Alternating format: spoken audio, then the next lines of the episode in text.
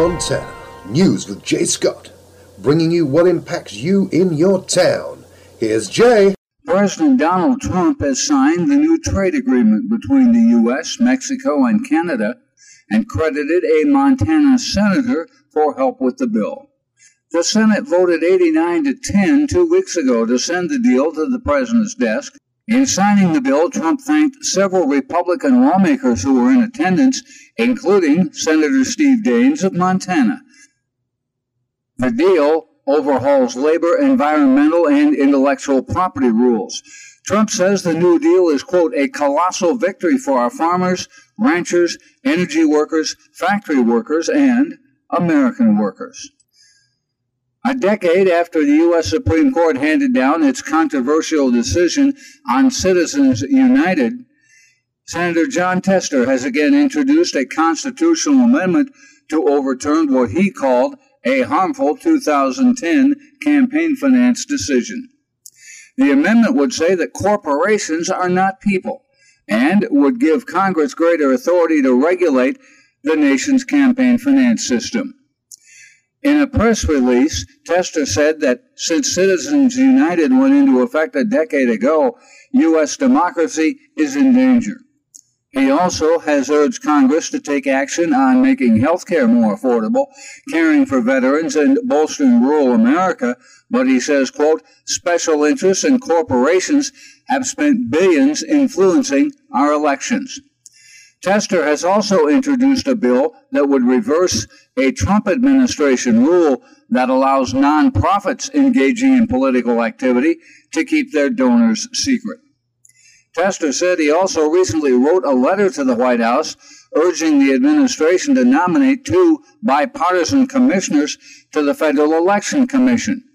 The commission currently cannot enforce any campaign finance laws because it lacks enough members for a quorum.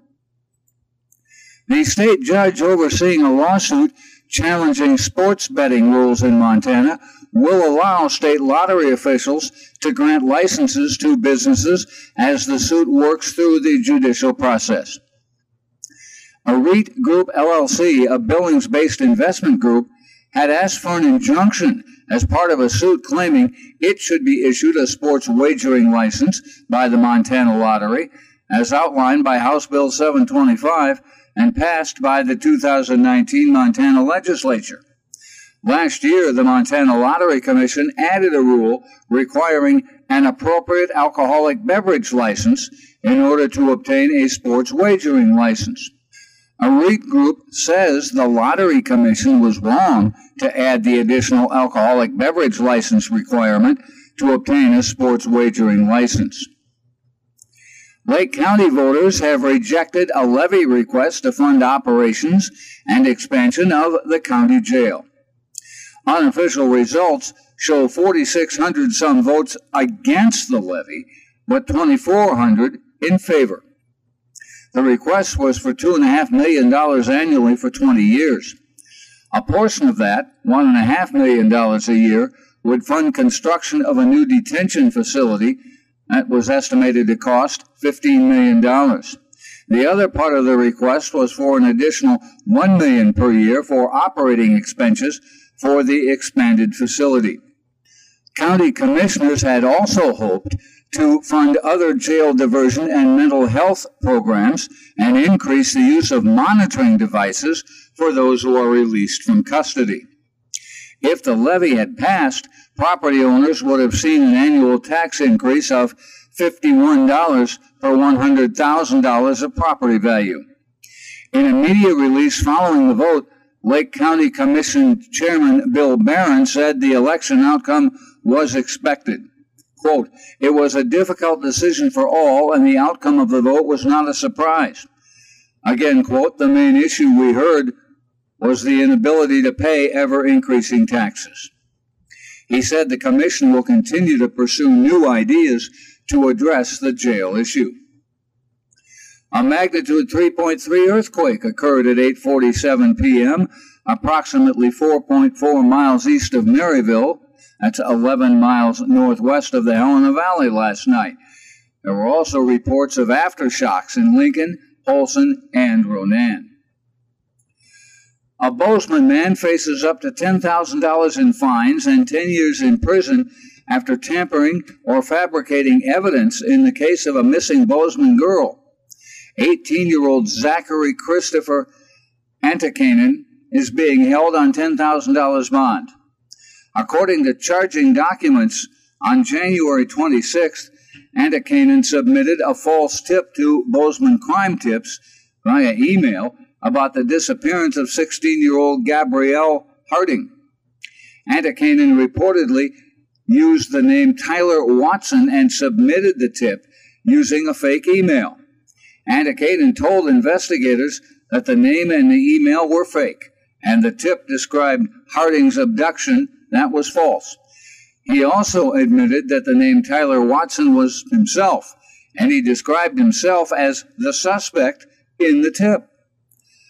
The false description he provided in the tip indicated that Antikainen threatened Harding with a knife near the location of West Babcock and North 24th and forced her into his vehicle. Antikainen, again pretending to be Tyler Watson, described himself, his residence, phone number, and identified Harding from persons released to the public through the media. Bozeman Police Sergeant Joseph Swanson said the tip was investigated and appeared to be false at the time. The department is following several other leads into Harding's disappearance. According to the prosecutor, there are additional misdemeanor charges forthcoming for making false reports. Harding was last seen in the area of West Babcock Street and North 24th Avenue in Bozeman on January 20th.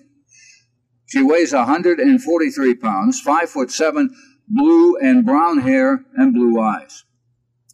And repeating yesterday's top story, the Helena City Commission has called a special meeting to discuss a mutual agreement to terminate the employment contract of city manager Anna Cortez.